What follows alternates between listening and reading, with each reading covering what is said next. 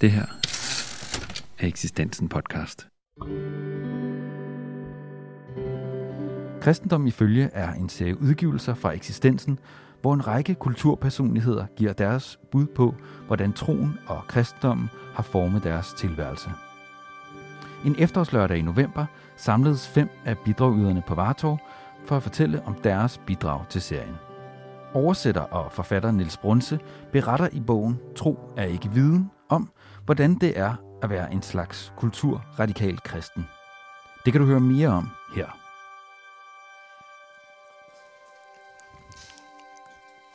Tak for invitationen til at komme her. Og jeg vil også sige tak for invitationen til at skrive en bog til den her lille serie. Jeg fik en opfordring per post fra Forlaget Eksistensen, og da jeg så, hvad det drejede sig om, så behøvede jeg faktisk ikke ret lang betænkningstid. Fordi jeg havde egentlig længe gået og tænkt på, at jeg gerne ville skrive en bog, som havde med det at gøre, som der blev lagt op til i brevet, nemlig hvordan jeg som person og helt individuelt havde det med kristendommen. Jeg besluttede også at springe ud i det og sige, at det ikke er kristendom som tradition, eller som religion, eller som åndshistorisk faktor, eller alle de andre ting, man kan tale om. Men kerneproblemet ved ens forhold til kristendommen er selvfølgelig troen. Og jeg tror, at jeg var på listen over dem, der skulle spørges, fordi jeg i sin tid, da jeg var ung, i 1969 tror jeg det var, i kølvandet på hele ungdomsoprøret og hippiebevægelsen, meldte mig ud af Folkekirken. Jeg var jo døbt og konfirmeret, og jeg havde ovenikøbet været kordreng i Helsingør Domkirke, som dengang hed Sankt Olai Kirke. Og sådan var det bare dengang, men da vi så nåede hen til slutningen af 60'erne, så kom der en hel del kritik frem af både samfundet og samfundets bærende institutioner, herunder Folkekirken, som jeg på det tidspunkt synes var et meget reaktionært apparat, der godt kunne trænge til at blive lavet om, og som man i hvert fald ikke behøvede at støtte og være en lydig tilhænger af, så jeg meldte mig ud. 27 år, eller var det 28 år senere, nemlig i 1997, var jeg nået dertil i mit liv, at jeg meldte mig ind igen. Det skrev jeg en kronik om i Politiken, som mange lagde mærke til, og Politikens daværende kronikredaktør, Bjørn Bredal, sagde, så nu bliver du kimet ned af alle landets menighedsråd, så vil han ud og holde foredrag. Men der tog han for en gangs skyld fejl. Jeg fik én invitation, og den efterkom jeg selvfølgelig, men så skete der ellers ikke mere. Og jeg kan godt sige, at bare efter at denne her bog er udkommet her i foråret, har jeg jo fået, i hvert fald skal vi sige, væsentligt flere henvendelser. Og jeg tager gerne ud og taler om bogen og om baggrunden for bogen, fordi, som Anne-Katrine lige sagde, så er klimaet et andet nu. Og hvis hun synes, det var anderledes i 2013, så kan jeg godt love jer, at det var endnu mere anderledes i 1997. Jeg blev stort set mødt med undren og nogle gange direkte afvisning eller forarvelse, især blandt folk, som jeg ellers var enig med på venstrefløjen, politisk og kulturelt, hvor jeg synes, jeg selv hørte til.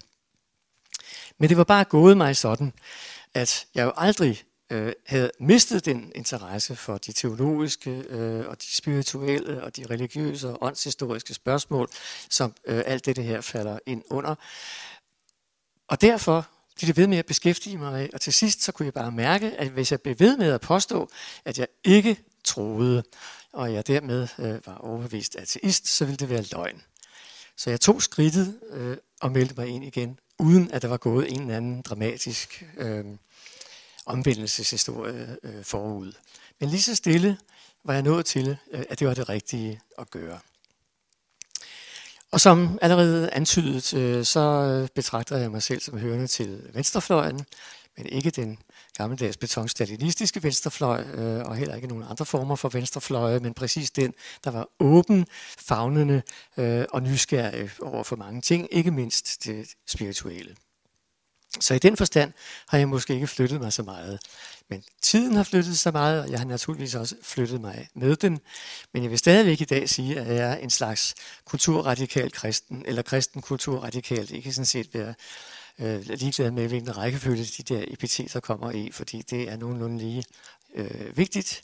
Men jeg vil ikke afvise, at det er muligt at tro at det er rimeligt at tro, og at der er gode grunde til at tro, og det er så det, jeg har taget konsekvensen af. Bogen i sig selv er egentlig nogle punktnedslag ud fra nogle meget grundlæggende stikord. Gud, tro, bøn osv. Og også nogle, der er lidt mere fremmedartede og ikke helt så forventelige, men måden, jeg straks forestillede mig, at jeg ville bygge den op på, var, at det netop skulle være den form for punktnedslag, hvor jeg synes, jeg kunne sige noget ud fra hver enkelt af de her nøgleord, og så i øvrigt forklare, hvordan jeg havde det med det, og hvordan det var kommet derhen, hvor jeg var. Så på en måde er det en frugt af, at jeg nu har beskæftiget mig med de her ting et helt liv igennem, lige siden jeg blev stor nok til at tænke, og så indtil i dag. Og der ligger selvfølgelig mange overvejelser bag, og jeg synes også, at når vi nu engang er blevet udstyret med en forstand, så må det være rimeligt at bruge den. Det må også være muligt at stille kritiske spørgsmål. Det må også være muligt at prøve at gruble over, hvor meget af den religiøse tradition, vi har, og den åndelighed, der findes, at den egentlig kan begrundes logisk og rationelt. Og det spørgsmål har optaget mig et stykke tid, og det svar, jeg er kommet frem til, er, at det kan det stort set ikke. Men erkendelsen af, at der findes noget, som man måske i mangel af bedre kalder Gud, er fuldstændig legitim. Den er nærværende, og der er mange, mange mennesker igennem de årtusinder, som vi nu har haft en kristendom i, som har oplevet ting, som de ikke har kunnet forklare på nogen anden måde, end ved at sige, at de er blevet berørt af noget, som de må kalde Gud.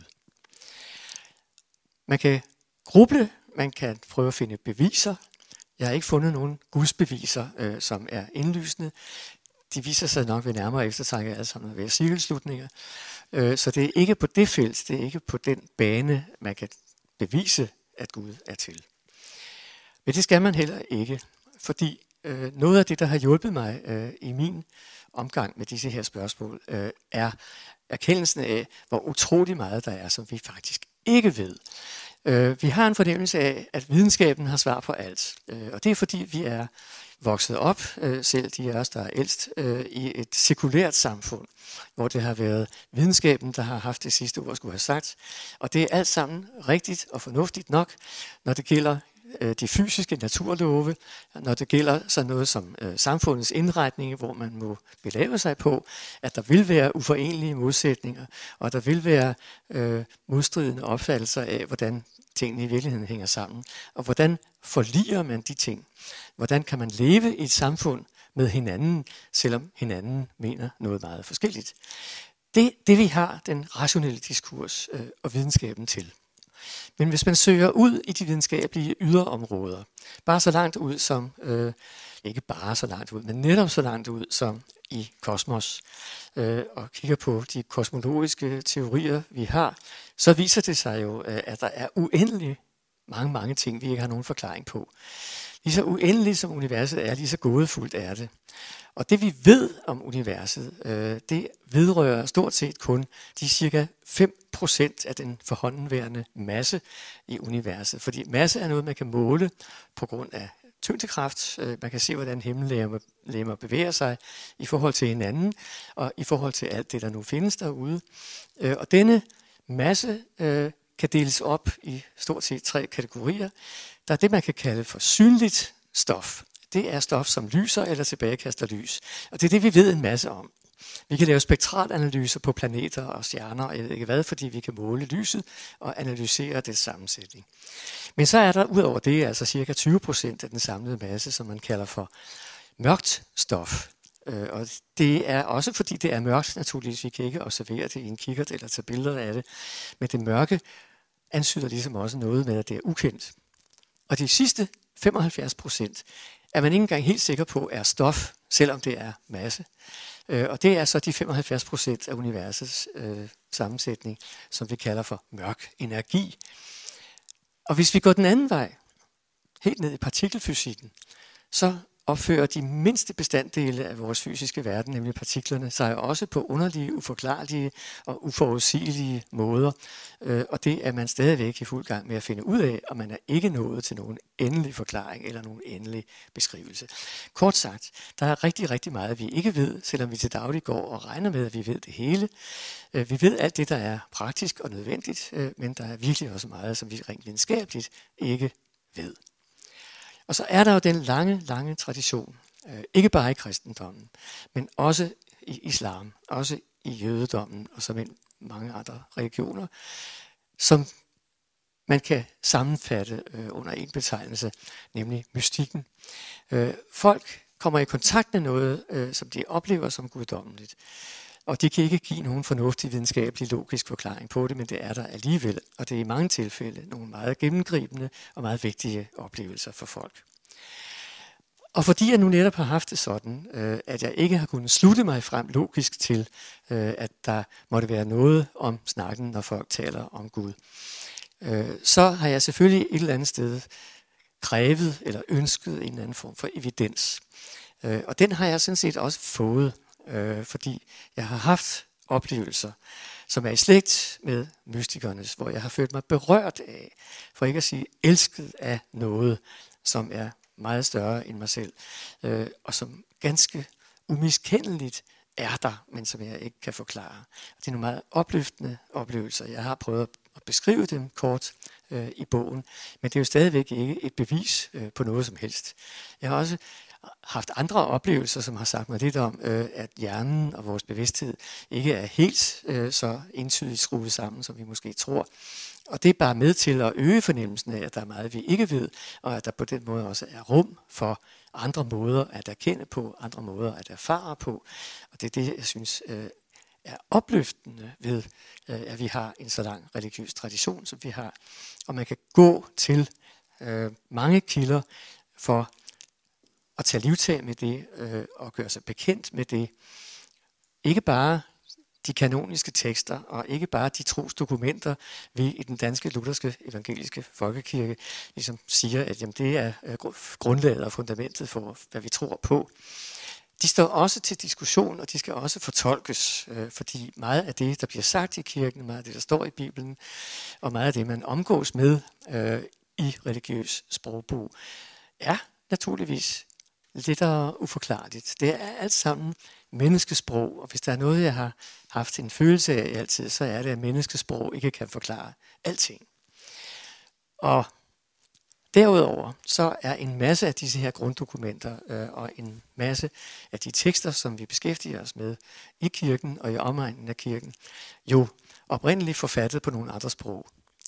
Og nu har jeg været skønlitterær oversætter i over 50 år. Og derfor ved jeg ret godt, vil jeg sige, hvordan betydninger kan skifte, hvordan vægten i et udtryk kan forskyde sig en lille smule, bare man oversætter det fra et sprog til et andet.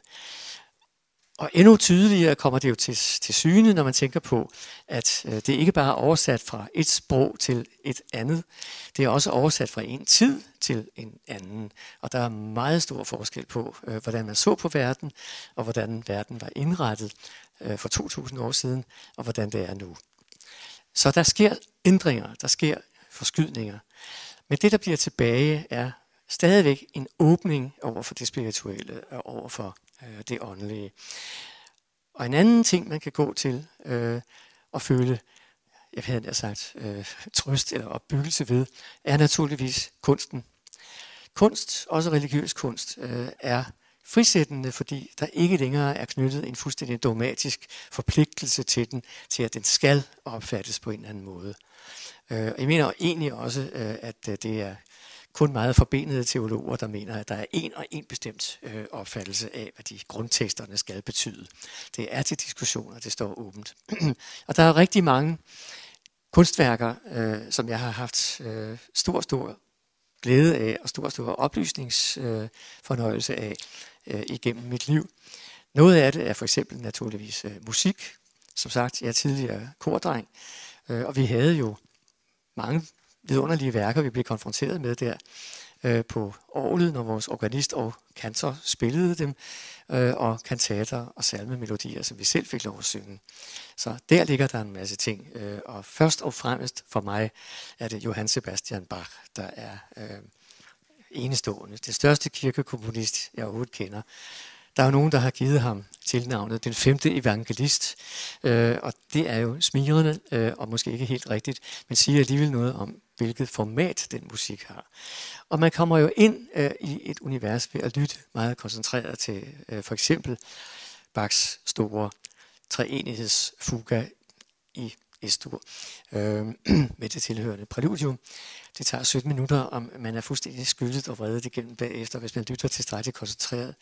Men man føler, at man har fået en indsigt, man har næsten hørt en slags forelæsning, man har fået en matematisk indsigt, og man har fået en mindre åbenbaring, efter at man er færdig med den. Og det er et værk, jeg har kunnet vende tilbage til igen og igen og igen. Der er litteratur, der er mange digte, som nærmer sig det tema, eller decideret handler om religiøse historier og fortællinger.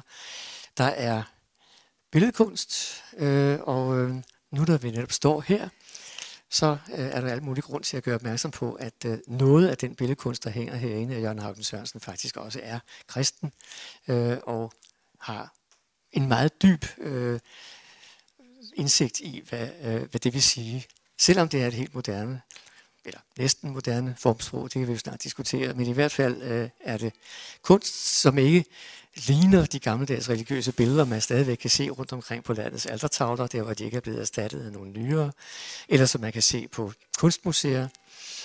Men selvfølgelig er der også blandt de gamle værker, som er figurative og genkendelige, ting, som jeg vil kalde stor, stor kunst. For eksempel et af mine yndlingsbilleder, Rembrandts skildring af den fortabte søns hjemkomst. Det hænger over på Eremitagen i Sankt Petersborg, hvor jeg var sidste år sammen med hele familien, og jeg skulle hen og vise familien det billede der, og det var virkelig en utrolig oplevelse. Jeg blev næsten mundlam af at stå og skulle forklare det, men jeg prøvede alligevel at sige noget om det. Det er jo en egentlig meget lige til skildring, er i første omgang to personer, som står der midt i lærredet og har det her særlige rembrandtske lys over sig. Den gamle far, som tager imod sin søn og lægger hænderne på hans skuldre sådan her, og sønnen, der er faldet på knæ foran ham. Og det er så bevæget et øjeblik, at sønnen har tabt sin ene sko, og han er nærmest kronravet, fordi han sikkert har haft lus, og jeg ved ikke hvad. Han er virkelig kommet fra det usleste og hjem og bliver taget imod. Og det er gribende og rørende at se på.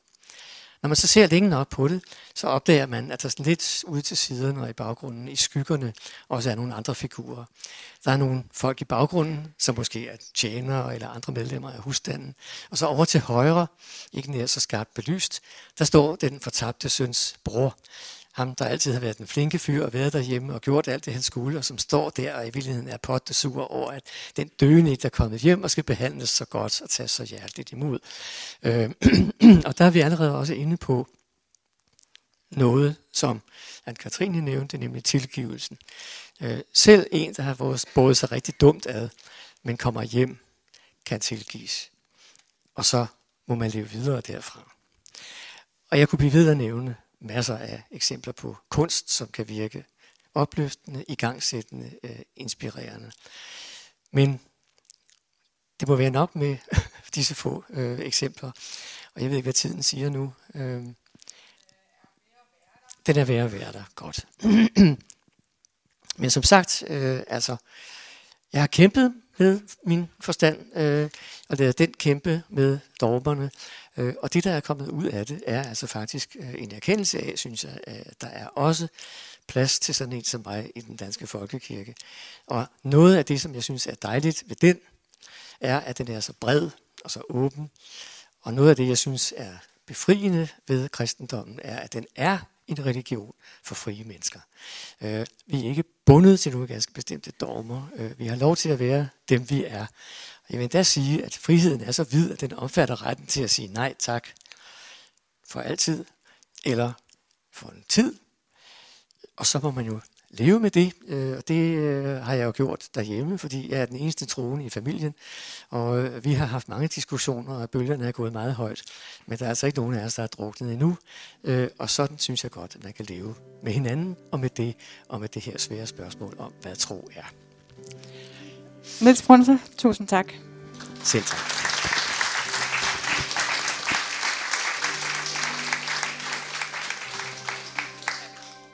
Kristendommen i følgeserien har bidrag fra blandt andet Niels Brunze, Anne-Katrine Ribnitski, Ole Hartling, Bjarne Lennauer Henriksen, Søren Ulrik Thomsen og Lars Mugl med flere titler på vej. Alle titlerne kan købes på eksistensen.dk eller spørg efter serien i din lokale boghandler. Tak fordi du lyttede med.